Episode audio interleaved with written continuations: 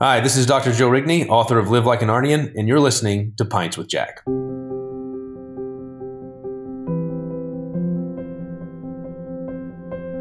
Out of the darkness of my life, I put before you the one great thing to love on earth, the Blessed Sacrament. There you will find romance, glory, honor, fidelity, and the true way of all your loves on earth. This is Pints with Jack, Season 6, Episode 48 Tolkien's Faith. After Hours with Dr. Holly Ordway.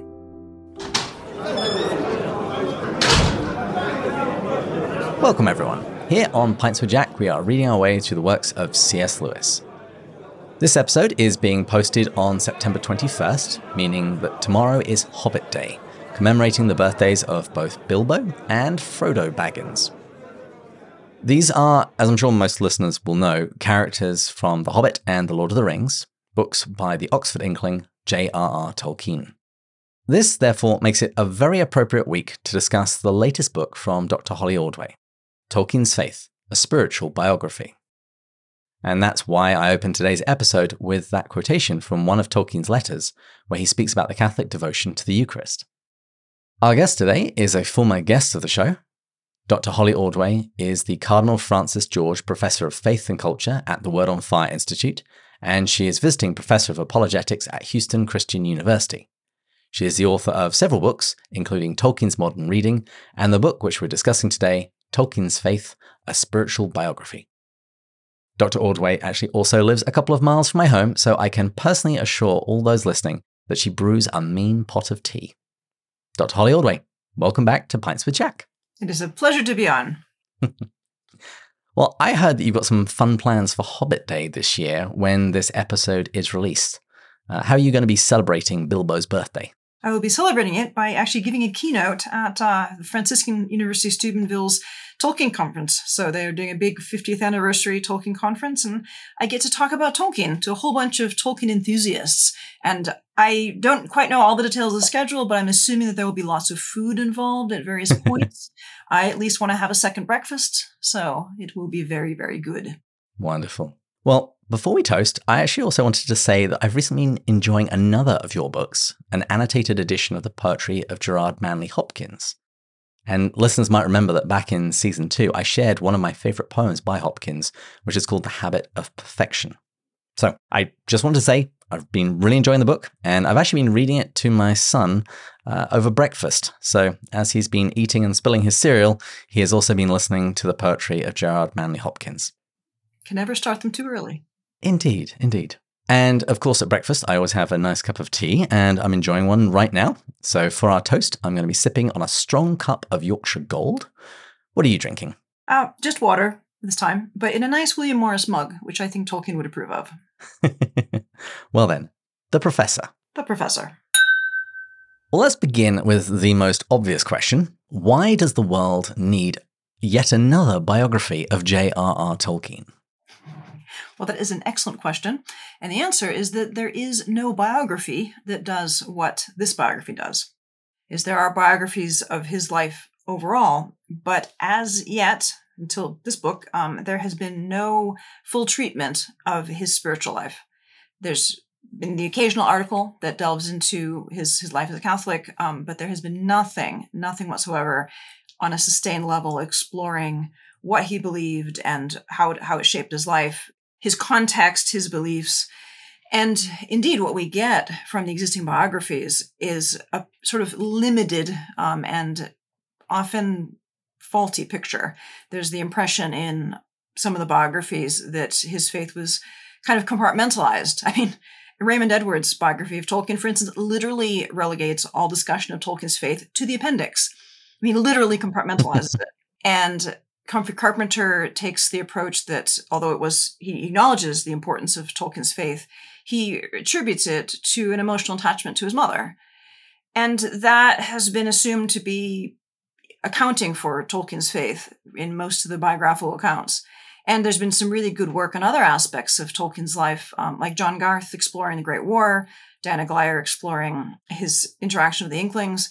But these are topics that are on, on different lines. They naturally don't address his faith. And so there, there has been all this material that has simply been unconsidered and not looked at as a whole and not looked at in context and chronologically and in depth and and that's what Tolkien's faith does. Hmm. It did strike me when I thought about that question that many of the biographies seem to have influenced the movies because in the 2019 movie Tolkien, his faith was treated in a very similar fashion. It's like mostly in passing and seemingly not particularly essential.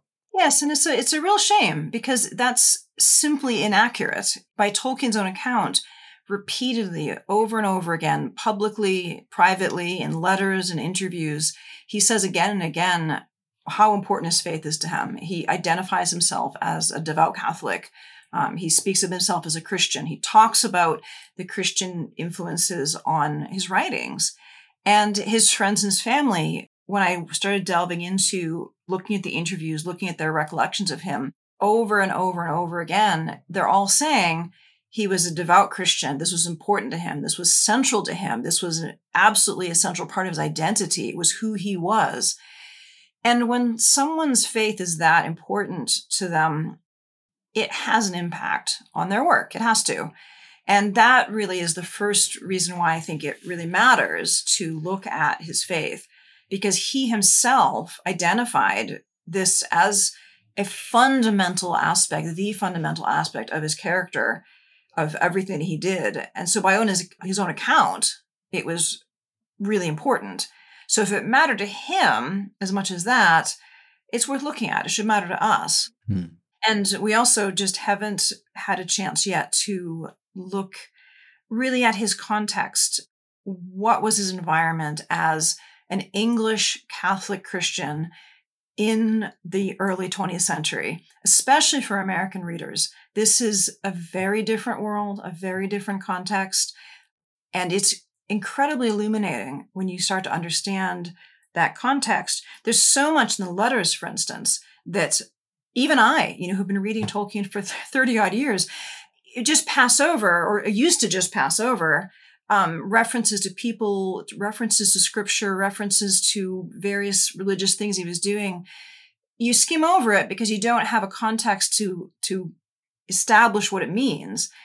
But when you start to look at how it all fits together, it paints a very different picture and one in which you see what a difference his faith made in everything that he did. Hmm. And one of the things that I like about your book is that you explain everything as you go along. So if you are a non Christian or a non Catholic, you explain all of the references as you go. Yet, as a cradle Catholic, I also didn't find it tedious. It, it wasn't it wasn't belabored or boring as you were explaining that because you were explaining what this religious practice or belief uh, was, and also what it meant to Tolkien as you go through his story. That's something I'm glad to hear, David, because it was very important to me. Because you know, Tolkien's readership includes an enormous range of people, from cradle Catholics like yourself to people who are not Christians and have no interest in Christianity per se, but they love Tolkien.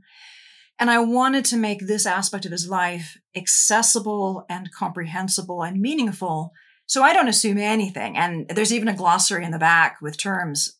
Why why should I assume that people know, you know, what any of these terms mean? So I've I've got that glossary.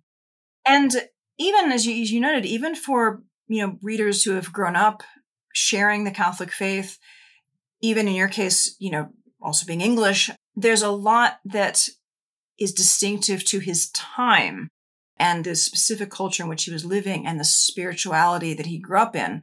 And those are those are again things that you wouldn't know. How would mm-hmm. you know about um, the, the influence of the, the congregation of the oratory of st philip neri which is a huge theme in this book. And i'm guessing that probably most readers of tolkien don't know what that is but it's hugely important.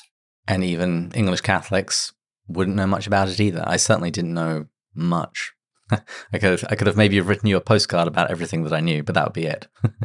and one of the things that I really enjoyed doing in writing this book um, is trying to get as close to Tolkien's experience as was humanly possible.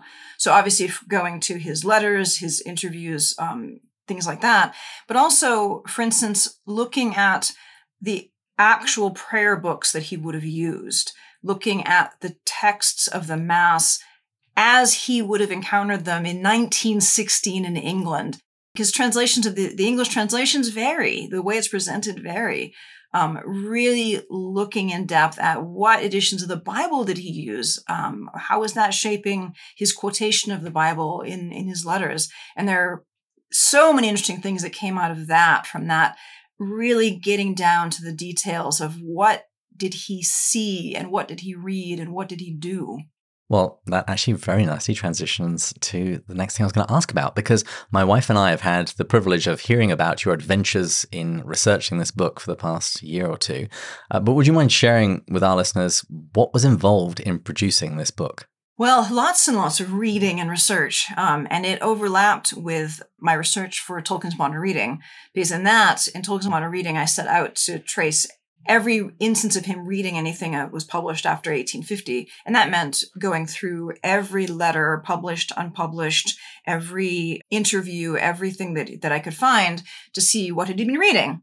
And as I was doing that, I was finding all sorts of interesting tidbits about his faith, but it didn't fit in Tolkien's modern reading because that book was about a different topic.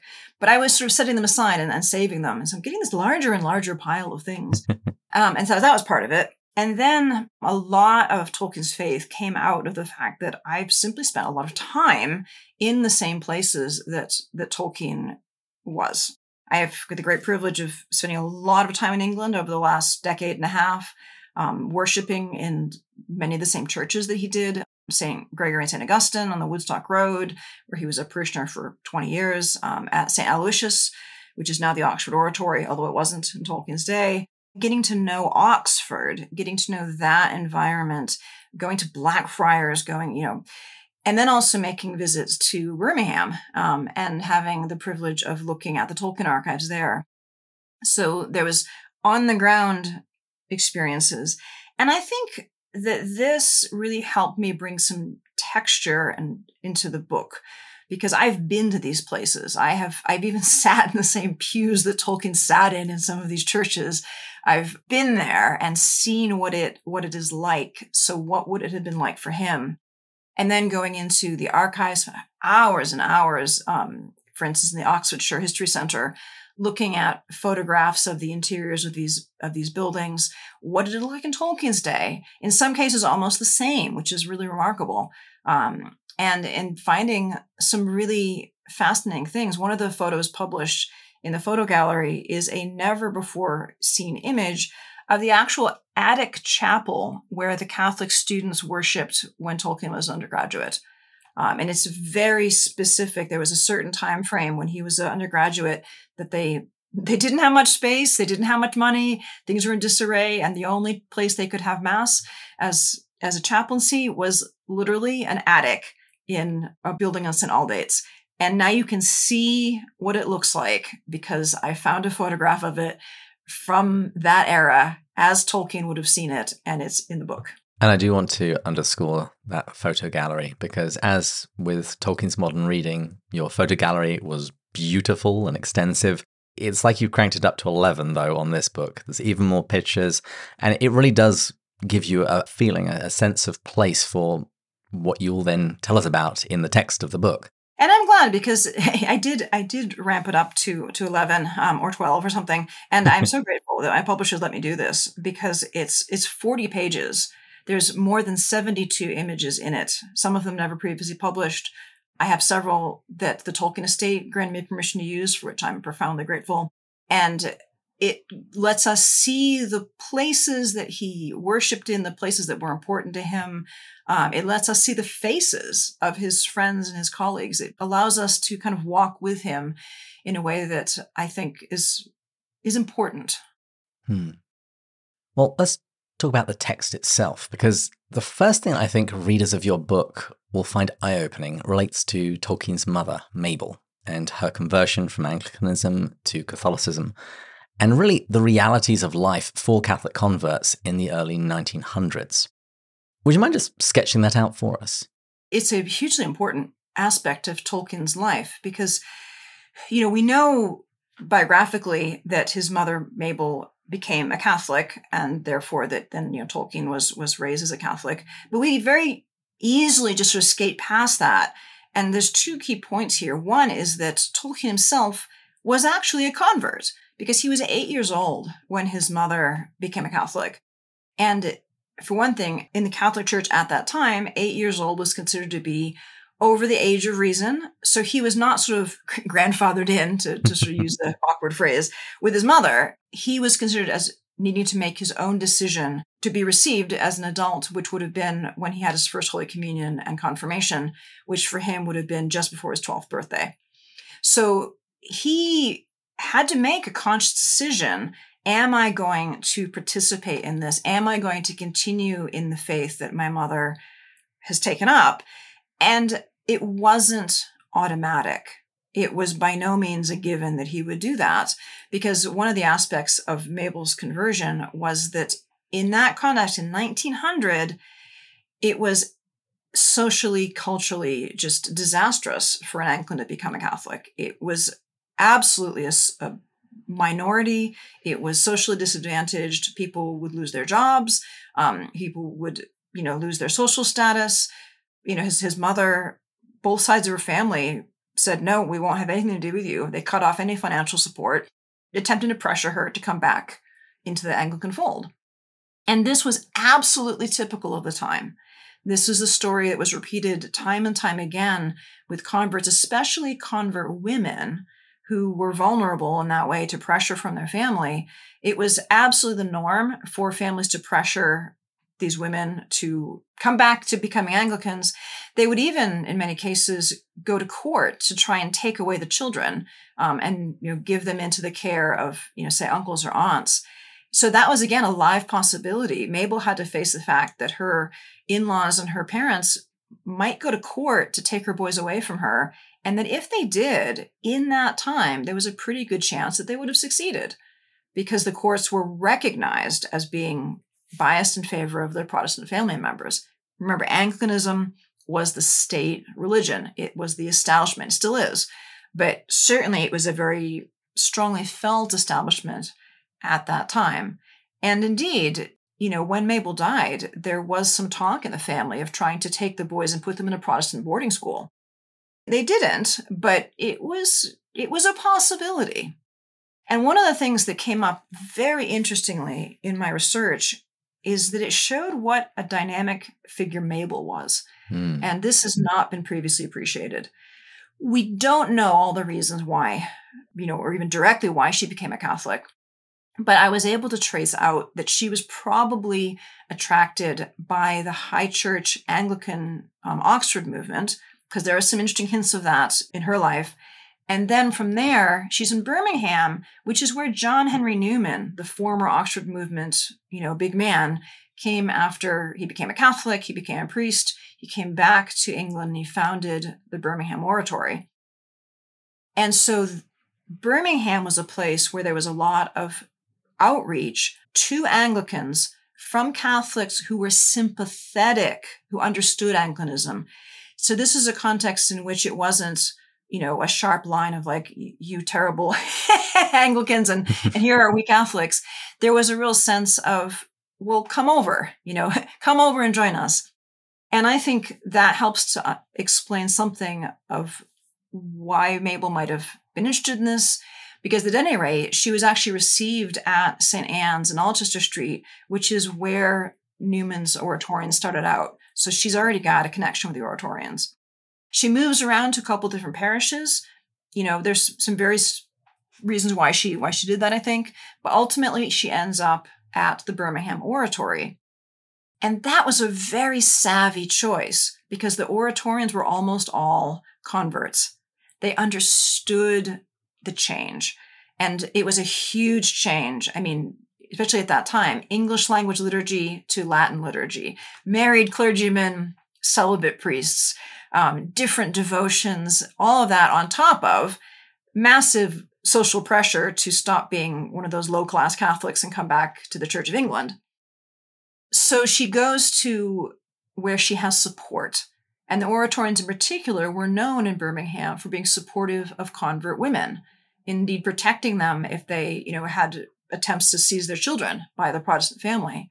So Mabel coming to the oratory was a really savvy move. And I think especially we can see that it was a deliberate move because she could have gone to say St. Chad's Cathedral, beautiful building. Now the oratory today is a spectacularly beautiful building, but when Mabel went there at the beginning, it was just a shabby brick building with a with a secondhand tin roof. It was nothing to look at. so she didn't go there for the beauty of the building because it was just a shabby, dowdy old building. She went there because the Oratorian fathers could help her, support her, and help her sons. So I I came out of this research with a, a really a strong admiration for Mabel as a, a really strong woman knowledgeable in her faith, you know, knowing that she needed to get the support and she went and she got it. Good for her. Mm-hmm. Yeah, I would agree. A thousand percent. Mabel's determination is really quite awe inspiring, particularly since, you know, as you mentioned, the, the parishes that she's now going to are not the prettiest thing in the world. And and there were more aesthetically pleasing options outside of the Catholic Church.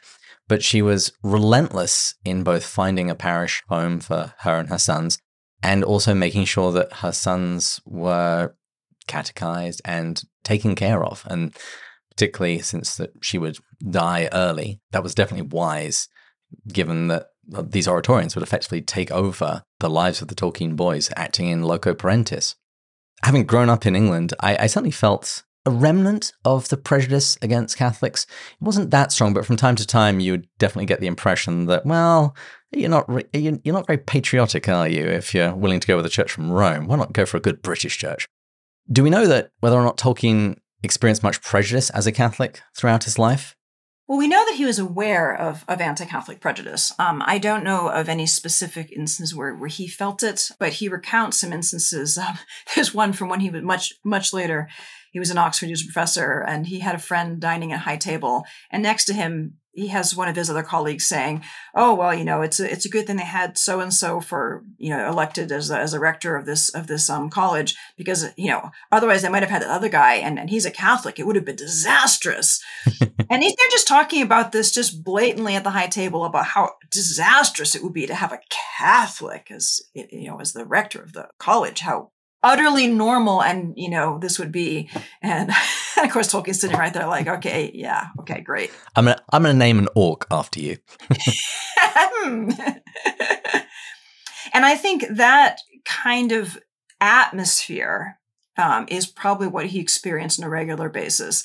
Not overt prejudice because by the time I mean, he was he was such a brilliant man from a very early age that I think as soon as he got to Oxford, you know, he was winning people over by just the quality of his mind and by his extroverted personality, um, by his sociability, and you know, yeah, yeah, and he's also a Catholic. That's like, yeah, but okay, whatever. We can we can get along with that. So I I don't think that he faced a lot of problems, but he would always have had that kind of you know, the snide comments or the or the thoughtless comments, that kind of thing. And just always the feeling of not being part of the establishment. And that was a very, very big deal. All the time that he was um, a professor at Oxford, there were a grand total of four, four professors total, him and three others, who were Catholics. Um, that is, people holding professorial chairs. And each one of those men was the first to hold that chair as a Catholic since the Reformation. Mm.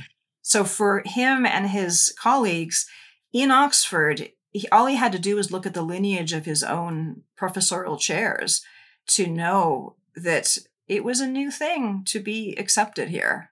And I think there would always have been a sense of kind of provisionality about it. Like, well, we let you in at last, but you're you know, you're here on what's the word I want? Borrowed time. we're we're we're allowing you graciously to stay, but don't don't, don't take push it. it. yeah, don't push it. Um, and I think that that is the kind of atmosphere that makes it very easy to become more private in your faith, to mm-hmm. downplay it, to understate it, and so it was remarkable to me when I discovered in my research that he did anything but downplay it.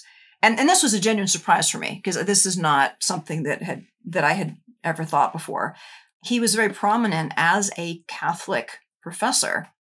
The Catholic Herald, which is one of the major um, Catholic newspapers, published for a stretch of years a le- lecture lists where they listed all the Catholic lectures in Oxford on any given term.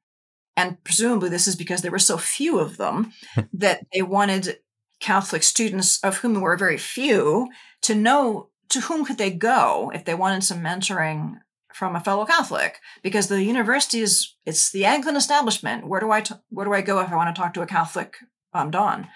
And Tolkien is the only one who appears in every one of the extant lists. There are others who appear many times, but he's the only one who's always there.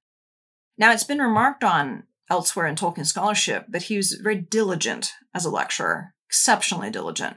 Not the most brilliant lecturer in the world, um, although I think that is slightly overstated, but he was exceptionally diligent in providing series of lectures year in, year out, above and beyond what was required of him.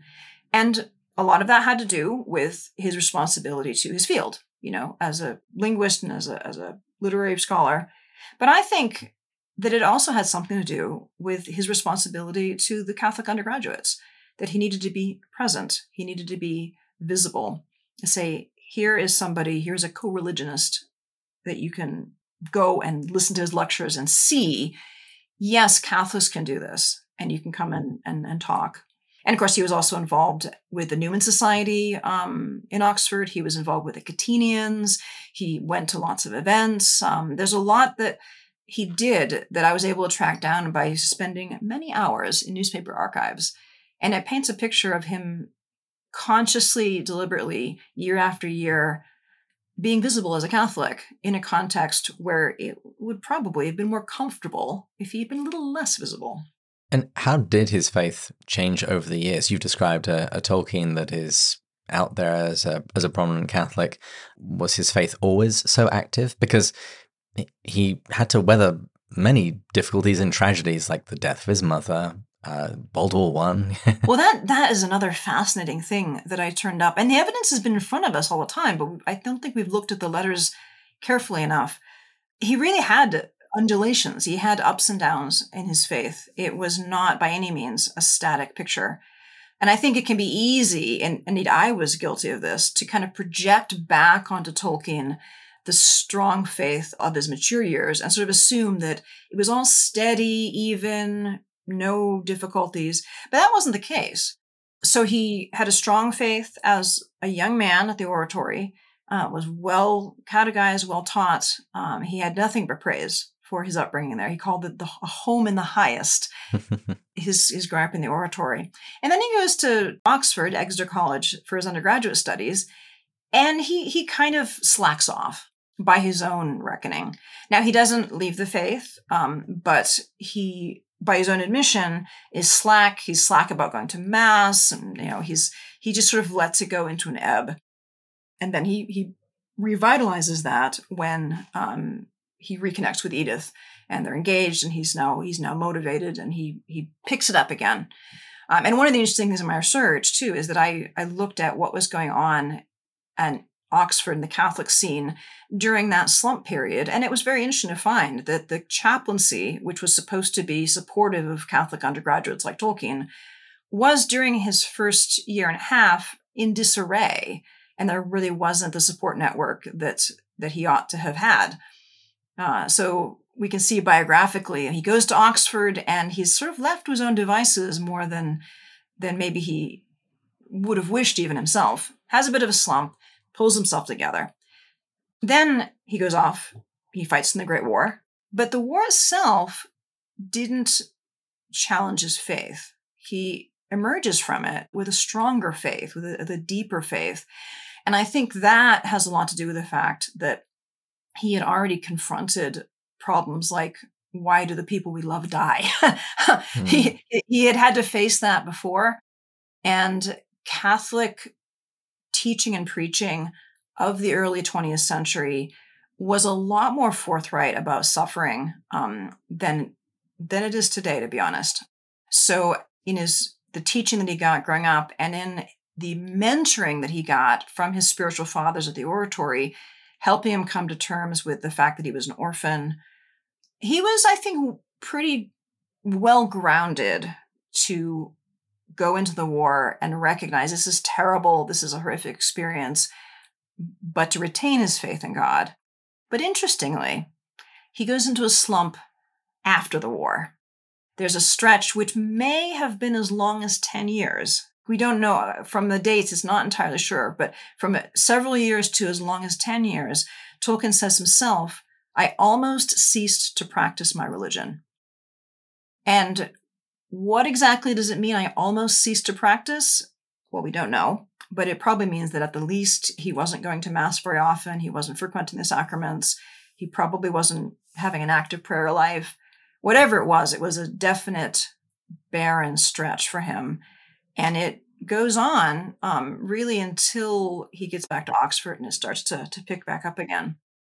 And one of the things that I think is a factor in this was belatedly the Great War, because in the war, the soldiers had a very disrupted experience. They went to Mass if they could, when they could. They were given dispensations from fasting. They were, you know, given dispensations from going to receiving the sacrament regularly because it was it was the war. And presciently, one of the chaplains of that time wrote that he was concerned that the Catholic soldiers would have a hard time readjusting to civilian life, that they had gotten used to a kind of unevenness and, and scattered structure, that they would have a hard time coming back to the regular routine of Sunday Mass and regular confession. I think that that's probably what happened to Tolkien. The experience of being demobilized was actually much more unsettling to him than the war itself. Hmm. So he has this long stretch. You know, he he emerges from it, but I think he comes out of it stronger, humbler.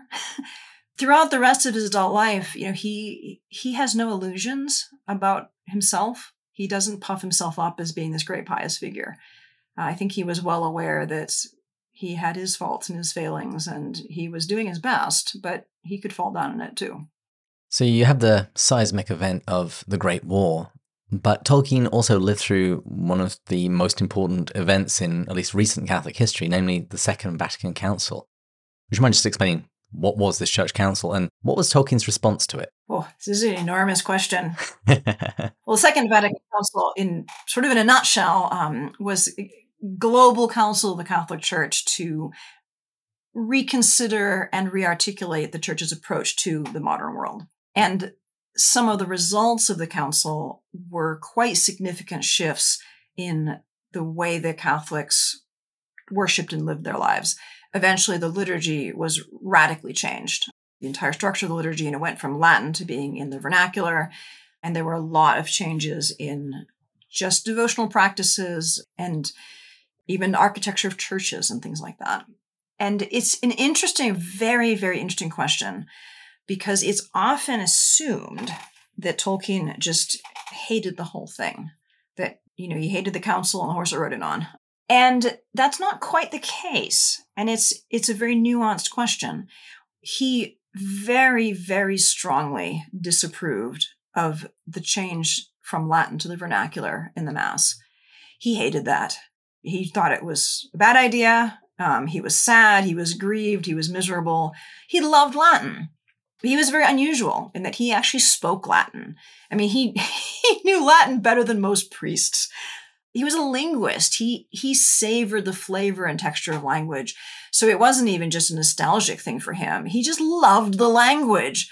So it was a, a terrible blow when it was shifted to the vernacular.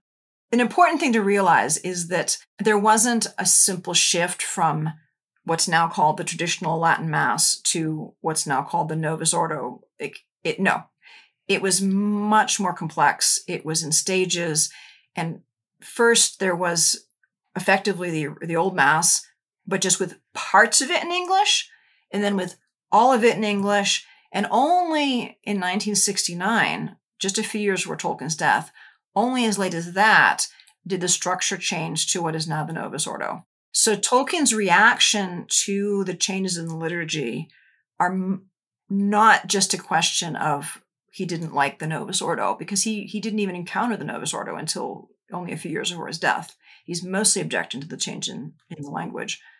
So it's interesting to to look at that and realize that he he's reacted to the language. He, he's sad that Latin has been lost. He's also not happy about the English translations that are being used. And honestly, the translations were pretty terrible. So he had a point. um, so he's reacting here partly as a, as an artist, as a literary artist, um, and he's sad. But he kept on. He kept on going to mass. Um, he said the only thing we have to do is to pray. And it's interesting to know, even regard to the liturgy, that towards the end of his life, indeed after the Novus Ordo, the new mass came to effect, at his age and with his, you know, mobility limitations as a as an elderly man, he could easily have not not gone to mass and just had the local priest bring him communion to fulfill his requirement. But he went to mass. He took a taxi to St. Anthony of Padua every Sunday.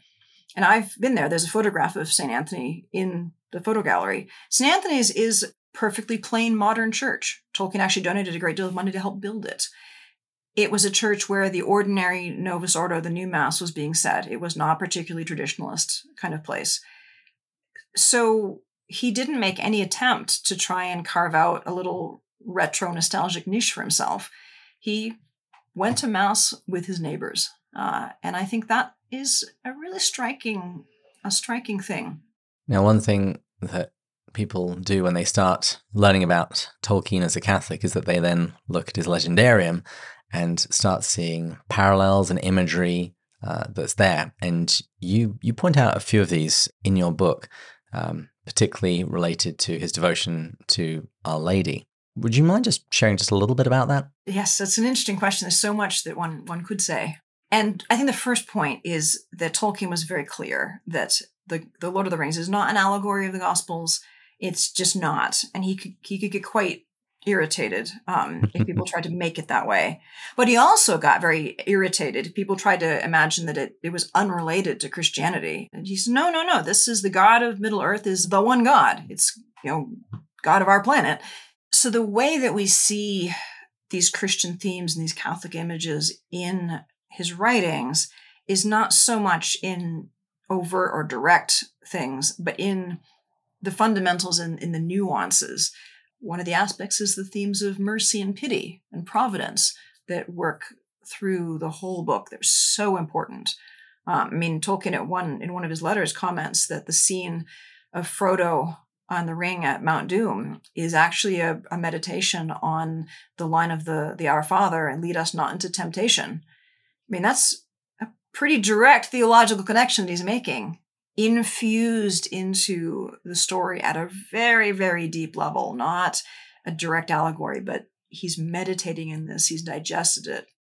One of the things that I found most interesting is the way that Tolkien explains that the whole concept of eucatastrophe, the unexpected happy ending that we get in The Lord of the Rings, we get in The Hobbit, that this is rooted in the gospel. His vision of it is that the reason that we have this movement of the heart, this lifting of the heart at the happy ending, is that it's a sort of participation in the cosmic happy ending of Christ's resurrection, which he believed was a, a historical event that had mythic resonances. So these eucatastrophes, these these unexpected you know, happy endings in the face of seeming despair, they work perfectly well on a narrative level with no awareness of the Gospels whatsoever. But for Tolkien, they were deeply rooted in the resurrection of Christ. That's what to him was the motive power for it. That's the joy that he sees coming at the at the end of it. And we even get some little hints of that in, for instance, the way that the eagles are the instruments of, of eucatastrophe in The Hobbit and Lord of the Rings. Tolkien would not have missed the fact that the eagle is the symbol for St. John, the evangelist who, of, the, of the fourth gospel, and also a saint whom Tolkien considered to be a particular patron. So when you you have the eagles are coming, the eagles are coming, and you know there's a happy ending on the way, that's a little nod at a very sort of subtle level that this is a Christian story at its fundamentals. Hmm. Well, moving on from his fiction, was there much overlap between Tolkien's scholarly work and his faith?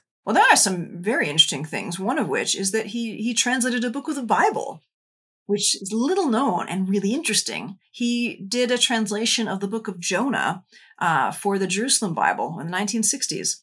And this is fascinating. Um, well, it's interesting, first of all, because he was he was asked to do it um, by the editor of the whole volume, who loved Tolkien's style in The Lord of the Rings so much that he would have loved to have had the whole Bible translated by him, but no chance. So he asks him to do the book of Jonah, um, and he does. And miracle of miracles, Tolkien finishes it on time. I mean, hold what the heck? This is astonishing.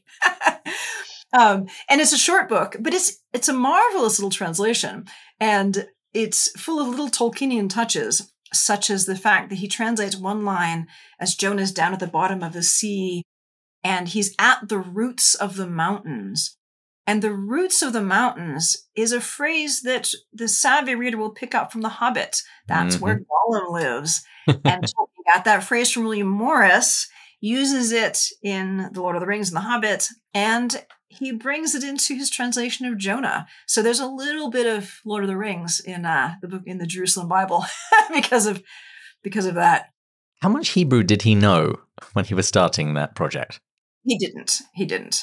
So the Jerusalem Bible was a, a work of translating from French. Uh, there was a French edition that had gone to the originals, but the recognition was that in English Catholic culture, they simply didn't have enough scholars who could do that work. So if they were going to have a good English translation, they they had to just use the French translation.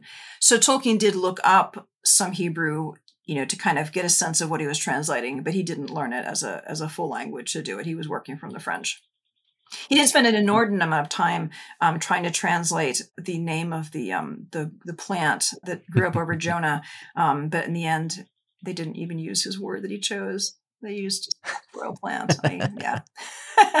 but one really interesting thing about this translation too is that it's in surprisingly modern prose, and it uses for speaking of God, you, not thee and thou. And this was a decision that was taken editorially by the by the main editor, but it's one that the editor took in consultation with Tolkien. He asked Tolkien's advice: should we use you or should we use, you know, thee and thou? And Tolkien came down on the side of saying, use the modern usage, use you. And he admitted that he liked the older usage, but the better one for the translation would be the more modern one. Wow. And and I think it's interesting because the editor asked him for his advice.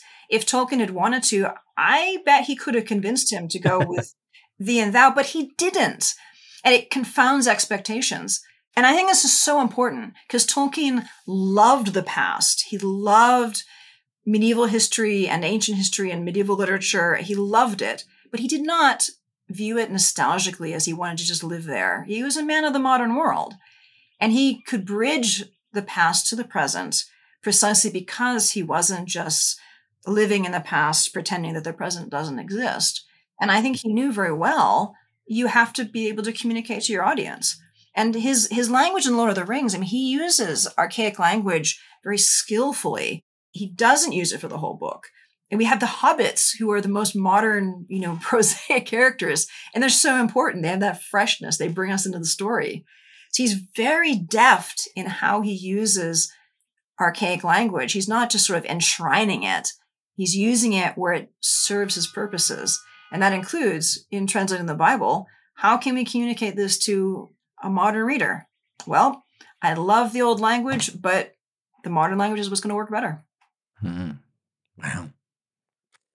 Well, as we draw to a close, Proverbs 22 6 says, Train up a child in the way that he should go, and when he's old, he will not depart from it. So now we've reached towards the end of Tolkien's story. I want to go back to the beginning because, along with the text about Mabel, my favorite part of your book was when you were talking about the father figures that Tolkien had in his life because his dad died when he was very, very young. But God seemed to provide him with father figures along the way, and many of them were Catholic fathers, i.e., priests. And I had known about Father Francis, that Father Francis took guardianship of Tolkien and his brother when his mother died. But he was one member in a very large cast of men who took Tolkien under his wing. So as we wrap up, would you mind just talking a little bit about some of the father figures in Tolkien's life? Well, this brings us very happily back to the Birmingham Oratory, that home in the highest, which so absolutely essential for understanding Tolkien's formation, because it, as you said, David, most people know about Father Francis of the Oratory, but the Oratory was a community. There were, you know, probably about 20 different um, priests in the Oratory at any given time, many of them very young and dynamic. You know, there were younger priests. Father Francis happened to be exactly the same age as Tolkien's fathers would have been. They were born within a couple of weeks of each other in the same year. So Father Francis becomes, Tolkien literally calls him his second father. He truly becomes a beloved father to him. And in a very meaningful way, in that even after he no longer had responsibility for him as his guardian when Tolkien turned 21, he retains the connection. He ensures that there's a relationship with his, his spiritual son. Um, and he becomes basically a spiritual grandfather, you know, to Tolkien's own children. It's a really beautiful part of, of the story of Tolkien's faith that, that I'm glad to have highlighted a bit in the book. But in that, in that oratory, there are all the other learned fathers, as Tolkien calls them. Um, there was Father Vincent Reade and um, Father Robbie Eaton, and um, there are all these different men who would have been mentors to him, and some of whom became lifelong friends. You know, Father Vincent Reade, for instance, became a friend. He went on holiday with him in, in Cornwall as a, as a young man. And they have these ongoing connections. So he had many different role models of of men with different interests and who were interested in books, um, who were very outgoing. Often, these were people with with lots of dynamic personality. Hmm. And I think the father figures, there are two father figures behind them as well that we we have to note. And one of them is John Henry Newman, who is the founder of the Birmingham Oratory and ends up, I think, having a, a really sort of grandfatherly influence on Tolkien there's lots of little ways in which the Newman connection continues on into Tolkien's life and, and influences him. And we have certainly would have had him as an example at the oratory. He was our cardinal. That's how the oratorians call him, our cardinal. Um, he founded this house, and he was well known to that community. I mean, Father Francis had served as Newman's personal secretary. He knew him well. And many of the other fathers had been trained by him, had, had been working with him. So he was only a little step away from knowing Newman firsthand. And then behind Newman, there's Philip Neri, who was the 16th century Italian priest who founded the Congregation of the Oratory, which is has oratories worldwide. And it's that oratory that Newman chose to bring to England and establish. And oh my word, I could go on at great length about this. I'll have to be concise. But oratory and spirituality is very distinctive and very, very formative on Tolkien. Philip Neri had a character that was very joyful. He was called the Apostle of Joy. He loved music. He emphasized the enjoyment of music and the enjoyment of friendship. All of this influenced the way that the oratory, you know, had that environment. And he had two particular emphases in his teaching, which were humor and humility. And these have a really profound shaping effect on Tolkien. And we don't have enough time to go into it, but I do explore that at at some length. In I think we can really see a fundamental stamp of the spirituality of, of Philip Neri in the form of humor and humility in particular on Tolkien. And that actually brings us to another connection with his legendarium, because the hobbits are really very emblematic of that spirituality of, of Philip Neri, of the oratory. They embody humor and humility. They bring humor into the story. They're the, they're the characters who bring the comic relief, like Merry and Pippin. And they're literally the most humble. They're, they're the closest to the ground. They're the little people and he praises them as that. And Tolkien Tolkien refers to the hobbits as embodying that that sense of humility that he refers to that God will will lift up the humble. Dr. Holly Ordway, thank you so much for coming on the show. oh, my pleasure. And I will also add uh, one of the wonderful connections with St. Philip Neri is actually to be found in Tolkien's monogram. I'm not going to tell you how or why, but uh, read the book and you'll find out. As the landlord rings the bell for final drinks, can you please tell us where people can find out more about you and pick up a copy of Tolkien's Faith, a spiritual biography? Well, for me, they can go to my website, hollyordway.com, to get a copy of the book. You can get it on Amazon, where they also have a Kindle version of it, uh, or you can go directly to my publisher. If you go to wordonfire.org slash Tolkien, you will find the book, and I hope people will enjoy it. And at the date of recording, I got an email last night telling me that mine has just shipped. So I am very excited.